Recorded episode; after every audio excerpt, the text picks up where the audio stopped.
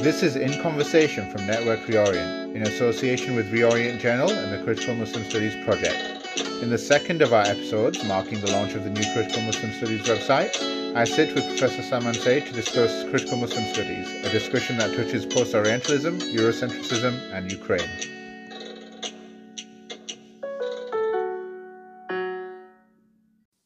Assalamu alaikum all. Welcome to another episode of In Conversation, a program of Network Reorient, part of the Critical Muslim Studies project. Today I have with me Professor Salman Sayyid, and we shall be going through uh, the other two of the uh, tenets or pillars, if you will, of uh, CMS, uh, Critical Muslim Studies, I should say, CMS for short, um, in this expansion series, as it were, of our original uh, first three um, episodes.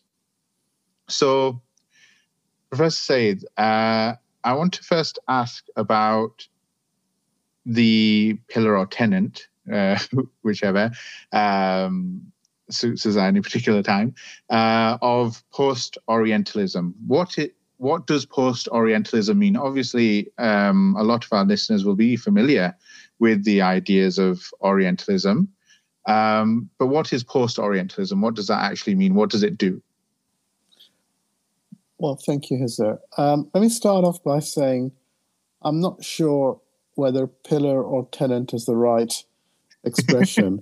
I think maybe gambit might be a better one, yeah. but obviously halal kind of gambit in this sort of situation. um, I think post Orientalism is really the the background for the formation of an endeavor that we describe as critical Muslim studies. And it's very, very simple proposition. After reading Orientalism and the other critiques uh, of Orientalism, some which succeed Said's work and some which were um, kind of before Said's work um, in a way, but the critique of Orientalism what do we do about the production of knowledge about things to do with Muslims and Muslimness? And as I've said, you know, a number of times, one of the things is that it's interesting how the critique of Orientalism has generated two kinds of responses. One response has been to simply um, dismiss it as a critique and try and say, well, this is not true. There isn't really any kind of um, anything that we can call or, um, Orientalism, which has shaped the knowledge production about the Orient. Mm. And there are many, many examples of doing that. And the other one is that, which perhaps has gained a little more traction, is something like yes, um, there is a critique of Orientalism. It is significant, it's important.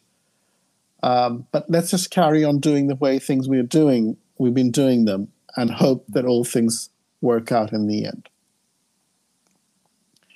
So I think one way to think about critical Muslim studies would be a series of reflections and meditations on what are the consequences of taking the critique of Orientalism seriously.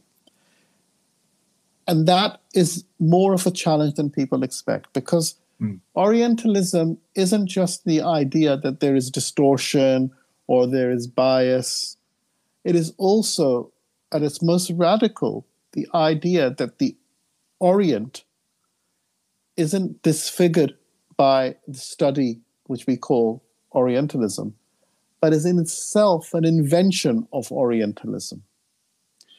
And therefore, to dismantle Orientalism means dismantling the Orient. Now, how this often presents itself is when people start saying, well, um, we need to get rid of um, the idea of these unified entities and we search for the heterogeneous moment in everything. The trouble with this quest for heterogeneity is that often completely obscures the relations of power involved in determining what is heterogeneous and what is homogeneous and what is considered to be necessarily heterogeneous, etc. So hmm. you'll often hear things like there's no such thing as Islam or there are there's no such thing as a Muslim community. Mm. Um, you don't see the same focus on the kind of idea of there's no such thing as the West. Mm. Um, is this connected to the idea about, and I know you talk about this uh, in your work, um, especially fundamental fear. Uh, does this link to the ideas around the ideas of multiple Islams? Yes. anti-Orientalism. I was. This was going to be yeah. my next question. Like, why can't we be anti-Orientalists yeah. instead of post-Orientalists? No, no, no. This is this is absolutely right. Um, the anti-Orientalist position is the shift from the idea of um, one Islam, which was considered to be characteristic of Orientalism, mm. that basically you can explain everything by reference to Islam, um, to the idea that there are lots of multiple manifestations of Islam, there are multiple Islams, there are multiple communities, etc. There's no unifying principle, they're all doing these things differently. And this also then has a journalistic or a current affairs kind of analog when you sort of point out, well, um, a country like, um, you know, Iran is in competition with Afghanistan, therefore it shows there's no such thing as Muslim community, or Saudi Arabia and the United Arab Emirates are pursuing a war in Yemen, which again, you know, undermines this idea there is anything called Muslimness. So there's all of these currents to show this um, disassociation between these ideas. So the idea then becomes that these are that Islam is is too broad a label to describe accurately what these lived experiences of ordinary Muslims may be. So the uh, anti-Orientalist position then is simply a kind of a reversal of the notion that Orientalism saw everything in terms of this grand figure of Islam, and therefore you could explain everything by Islam, mm. um, to this position, well, Islam is simply a mask, um, and really the most important things are happening at, at, at, at another level. And mm. normally this is socioeconomic or ethnic um, affiliations, etc., which are being played out. So it's that shift. So that anti-Orientalism and Orientalism are in the same uh, epistemological plane in that mm. way. Okay.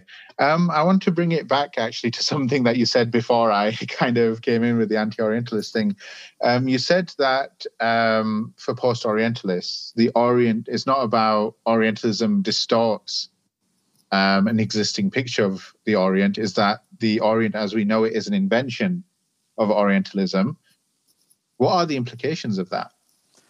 Well, I think that's where critical Muslim studies steps in to reflect on those implications. Because mm. one implication of that would be well, um, to what extent is the category of um, that you know we use in Orientalism, if it's a distortion, then what is what are we actually dealing with? Mm. Yeah. Um, so, for example, take a recent work which talks about the uh, Muslim world being a category that emerges really in the context of the British Empire in the 19th and late 19th and early 20th centuries, right? And they would say, well, there is no such thing as a Muslim world prior to this moment. And you could say, well, that may be true but it's also irrelevant. Mm. Because what you would be talking about is the idea of narrating different historical sequences. And there may be different ways of telling those historical sequences, different ways of telling those stories. Um, but you need to reflect upon how you tell those stories. Um, you need to be aware of those kind of consequences of that. So I think um, the idea of being post Orientalist then is really saying the critique of Orientalism leads to a challenge, which means that the existing um, armory of intellectual and academic tools may not be adequate to deal with. and that we need to investigate whether they are fit for purpose to do to help us understand the things we want to understand. And in that case, if um, the Orient is an invention, then what other inventions can we have to enable us to tell a history of the world from different points of view, to tell a more plural history of the world, to recognize the irreducible heterogeneity of planetary uh, narratives. And that, I think, is the kind of project that, you know, and it gets very, very quickly lost into this attempt to have only a kind of West toxicated historical imagination.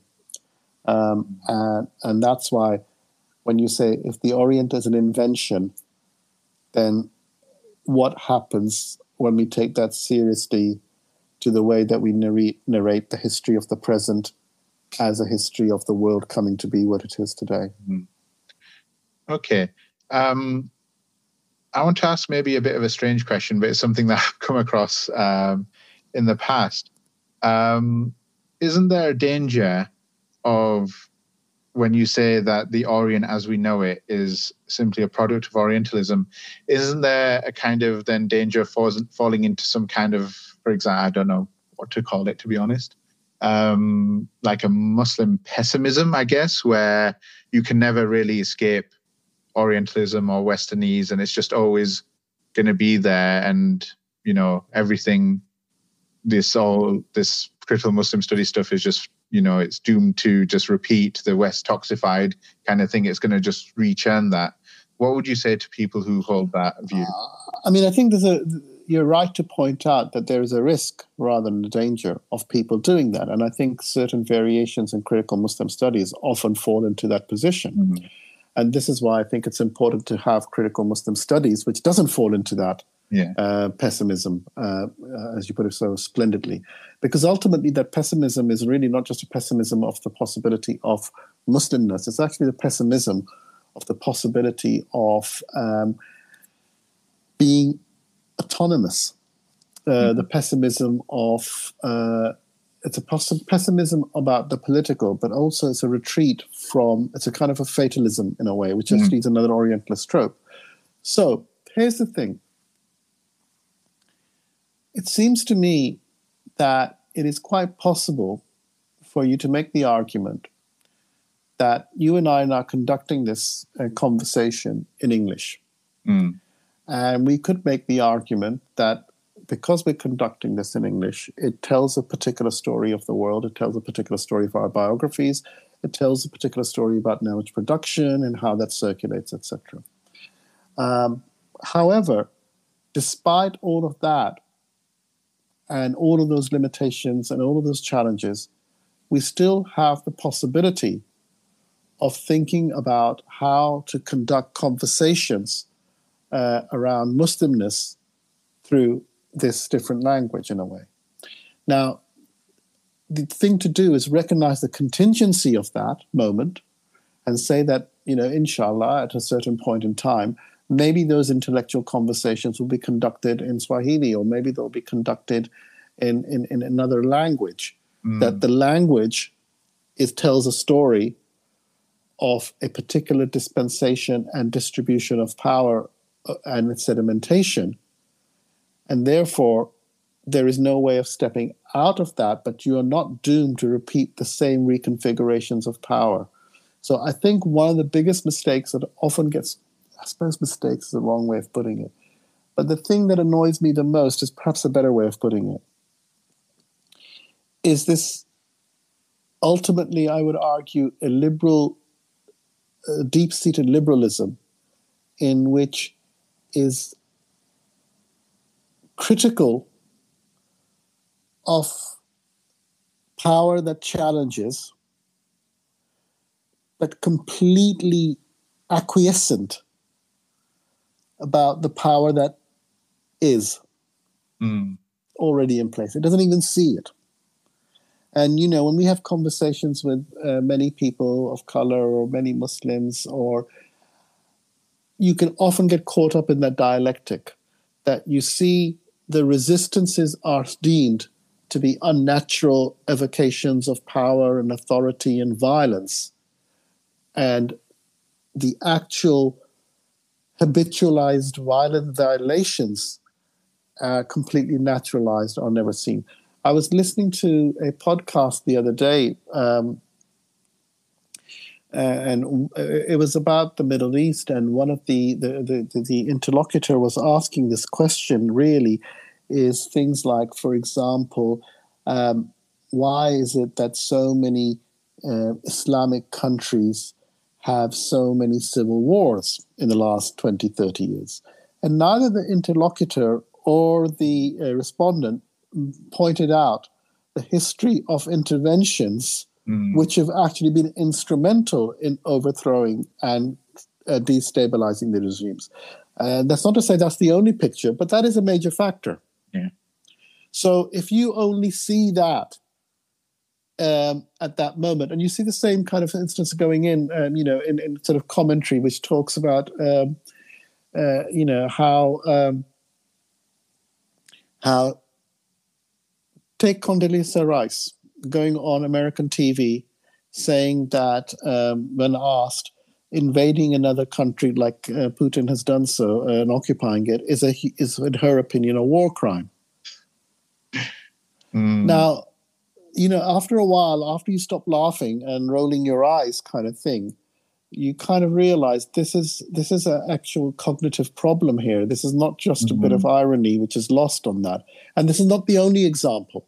You can see how much commentary that's been going on that yeah. what Russia has done invading Ukraine, and this is not to excuse or not, but people don't seem to have a straight face. Uh, how can they say this with a straight face that you know um, invading countries is wrong? What has the United States and Britain and its allies been doing since the, in the last twenty years?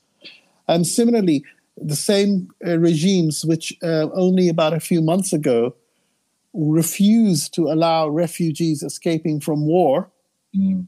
are now saying that these refugees must be given absolute um, hospitality.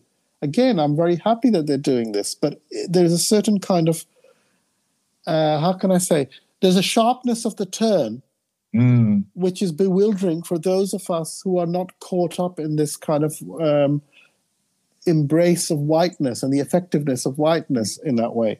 And to see that these universal values have always been um, stabilized, intercut through ra- uh, by racism. It's never been racism has never been external to those expressions. So to go back to the point that you know you're making and this kind of thing about this pessimism, I think the pessimism comes from a acquiescence into a, a, a kind of a mentality which simply acts like there is no way of changing the configuration of world history. And in other words, the end of history. And this is remarkable that everyone, as I've said, everyone sneers at the thesis of the end of history, but they all believe in it. Mm. You know, from um, and I think that's perhaps critical Muslim studies then is is, is a is a serious endeavor to say, well, actually, if you don't believe in the end of history, and here's the reason why you shouldn't, then what kind of things can you imagine going forward? Mm. I think the what kind of things you can imagine going forward ties in very nicely with my next question, and I'm going to have to rewind back a bit again. Um, so obviously, you started with the uh, the response to my last question about you know the Muslim pessimism, I guess we can call it.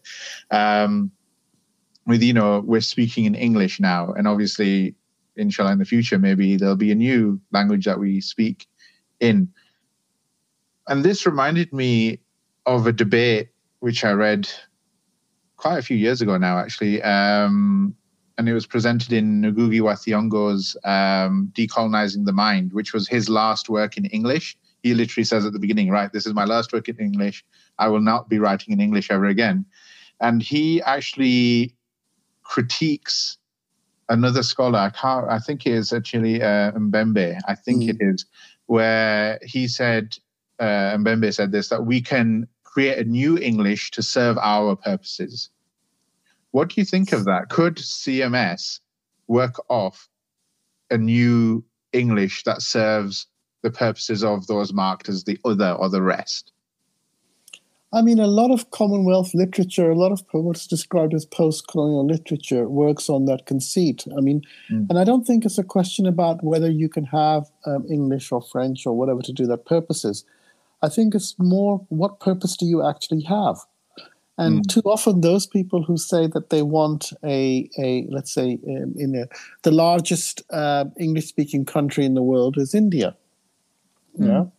Um, and the point isn't you know, only that there are people who speak English who, you know, in, in different ways. It is what is the purpose of speaking? Mm. I think this goes back to the point about Wittgenstein that, you know, language should be seen as a tool, not as a mirror of reality. Mixing up my philosophers here, but I think the point holds um, that it is not. Uh, the purpose of that language is the tool, what we want to do with it. And the main issue for me is that all of these projects, not all of them, but many of them, it's never clear what the purpose of that is. Is yeah. If you had a purpose saying that I need to use this set of vocabularies to achieve this goal, which is different than the hegemonic objectives which have been sort of privileged, naturalized, etc., then I think it's a very different proposition than saying that I need to speak this language um, or use these um, concepts to simply find myself included in the ongoing conversation. Mm. And I think this is why I would say to you that it's a really important question. And the question must be what is the purpose? What are you trying to do here? And, and, and that's when you ask people what they're trying to do, um, not everyone is very clear about what they're trying to do um, in relation to what kind of project that they may have in mind um, and how to bring that about. What I do know is that all successful projects of political transformation have always been a have always had to base themselves like poems on an existing language while trying to invent a new vocabulary, um, and I don't see that changing. Um, but so the real issue isn't the vocabulary that you use, is the, the project purpose. that you have, is the purpose yeah. that you have. Okay. And this is why I think that's kind of uh, almost a caricature of the uh, Wahhabist position becomes um, pointless because, in a sense, that you know you can't reduce everything to the moment of its purity. Would be something like, for example, um, coinage, or bows and arrows, or you know helicopters, um, then what is the nature of these? Where do they fit in? Are they Islamic or not Islamic? It depends on who, what purpose they're being used for. Mm. Uh, in themselves, they have no value, um, one way or the other. Um, it is the purpose that they're being put together, and that's why I'm, I'm I'm more open to the possibility of thinking through variety of inheritances, intellectual inheritance, and spe- um, ways to come to the position, but also aware that in doing that, you taking luggage with you, and that needs to be pointed out. And you say, like, um, you know, if I do this, these are the things that I've locked myself into. But that's an ongoing process rather than saying axiomatically, I will not do this and do that. By the way, I think, you know, the decision not to write in English, I think it's a very bold one, and I think it's fine. And I'm not, I'm not even mm. critical of it. Um, but for me, it's the purpose and the project and how to achieve that purpose, which is the key. And then these other things are means to that. Yeah. Okay. Um, okay. I think let's move on to the uh, second gambit, as it were, the halal gambit. Um, as it were, and that is of Eurocentrism. So, could you please give us an explanation of what Eurocentrism is, but also sticking to what we've just said, what purpose does CMS have for Eurocentrism or fighting against Eurocentrism, as the case may be? Okay, so I mean, I think Eurocentrism belongs to a family of concepts which you could include white supremacy, you could include Westernese. You could include, um, you know, the convictions around uh, the superiority of whiteness or whiteness itself. So you can see that there's a, some of these concepts are aligned with each other. Um, mm. They reflect different intellectual traditions and have different emphasis, but there is some sense that they're all part of the same kind of family. And I think what we need to do is distinguish two ways of thinking about Eurocentrism. So, one would be simply to see Eurocentrism as a quality that someone uh, who is completely immersed in Europeanness will only be able to comport themselves through their Europeanness, through their point of view. I mean, I think mm-hmm. that's another way. It's just another form of ethnocentrism. But I think, you know, that's that's fairly common phenomenon in a sense that the, the, what we have ways ways of understanding are the ways that we already inhabit, and they limit us. Yeah. I think the more broader and more kind of uh, interesting prospect of that is the idea of Eurocentrism naming an epistemological project which erases the possibility of it being ethnocentric. And the way that I've described it in the past, that Eurocentrism is an attempt to uh, suture the relationship between an interpretation of Europeanness with an interpretation of what is considered to be human. Mm. And it has to work harder when those two uh, dimensions become disart- disarticulated. And it can work very, very quickly. So, for example, with the uh, Russian invasion of the Ukraine, it's been very quick that suddenly it's become um, this is a defense of our Western values, uh, we're defending freedom you've uh, you preempted my next question, um, so I'll, I'll, just ask it. Sure. You're going into it anyway. Um, you've mentioned whiteness as being central to Eurocentrism, and we've already spoken about Ukraine, and you're about to go into it again, which tells me my line of questioning is on the right track as well. Um, maybe I'm repeating myself. no, it's, it's fine. But can you like expand on this? What do you mean by? So we've spoken about the accepting of certain refugees and the non-acceptance of other types of refugees. Okay. But could you expand upon this? How are whiteness and what's happening in Ukraine connected okay. in a more explicit way? So very, very quickly. So um, the idea of the West as the source of uh, um, liberty, freedom, all that is good in the world, right? Something which rejects xenophobia, which rejects uh, particularities, which rejects um, humiliations are visited upon individuals um, and individual autonomy. Mm. That is a central idea of what it means to be Western and Western values, right?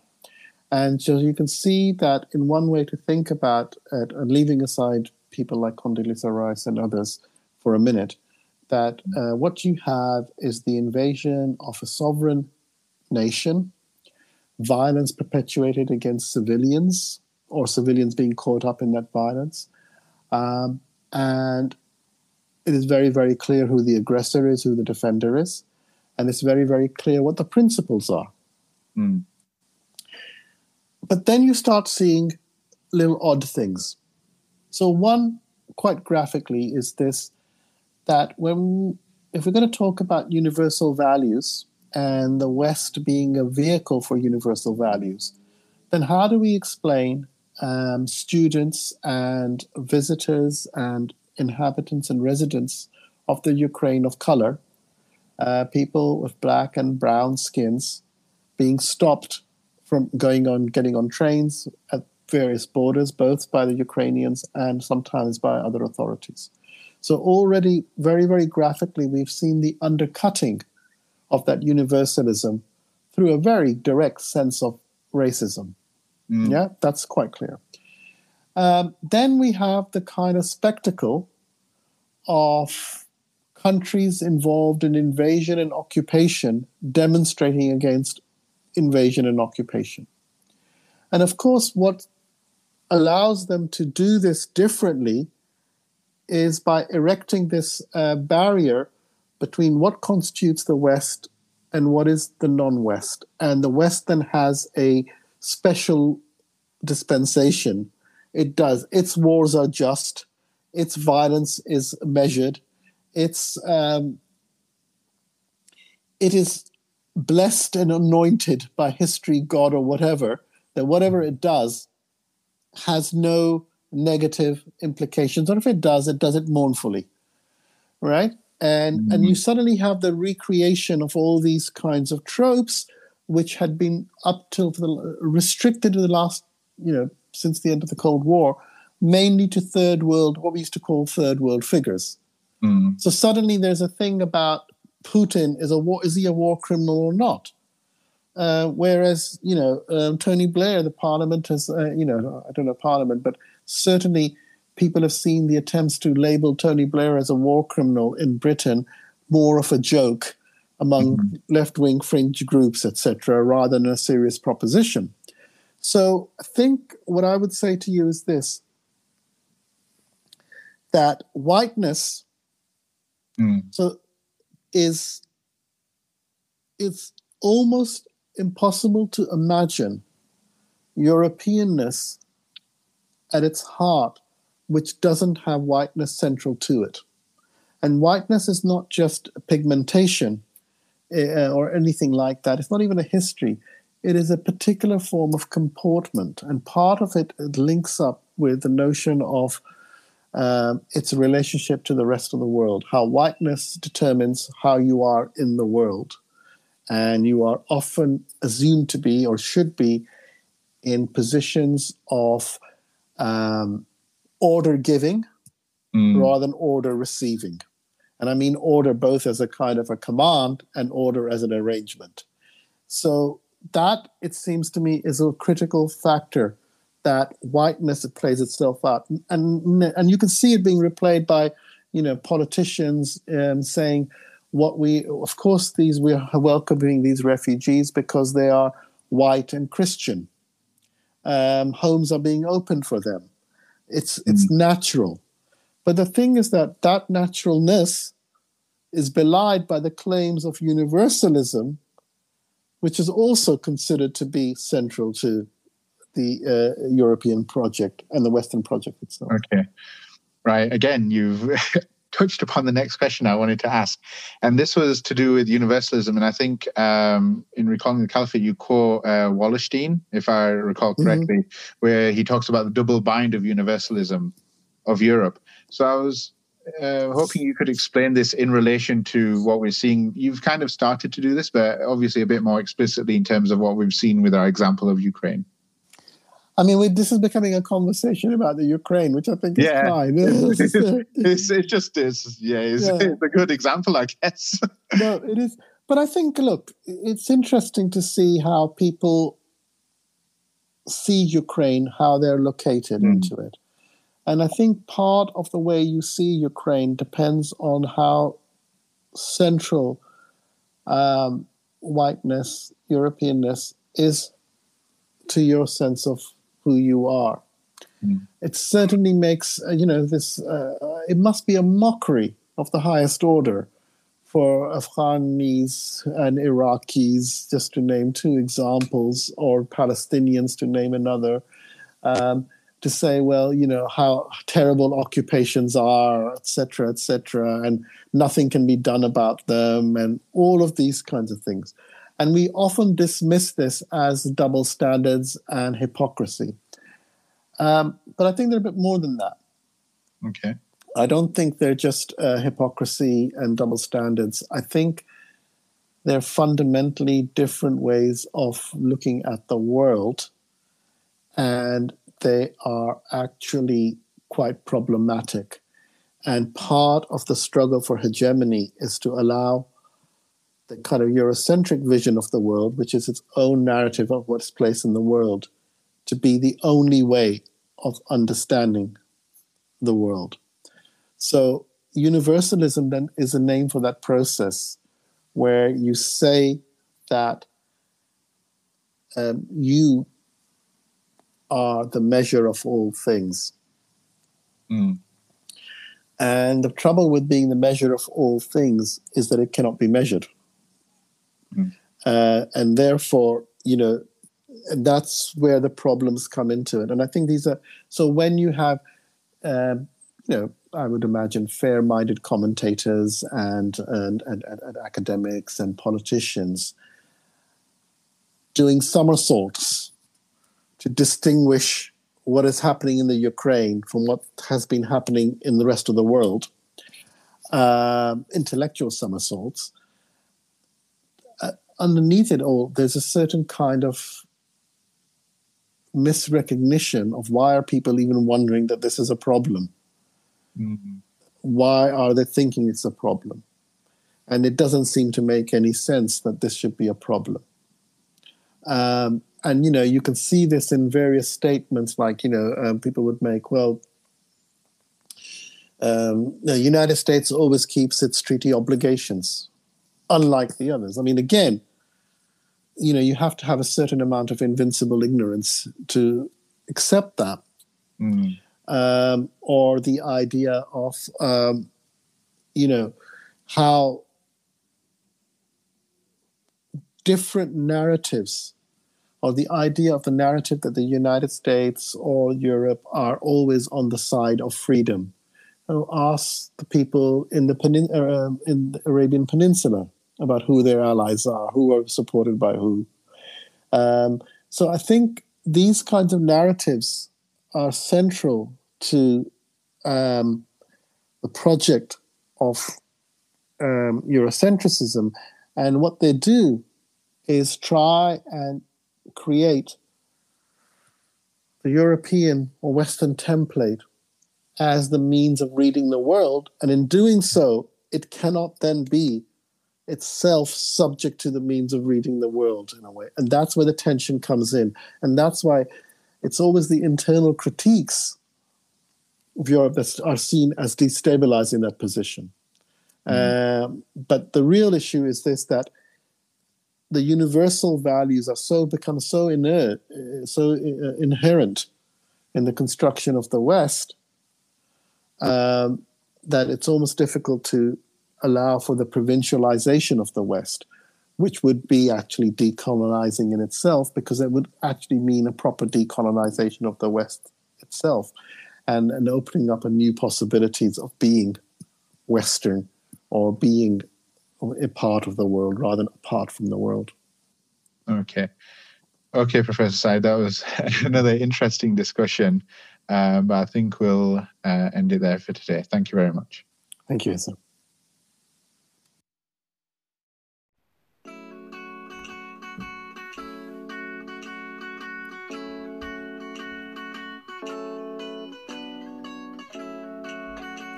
This is another episode of In Conversation, brought to you by Network Reorient, the podcast arm of Critical Muslim Studies.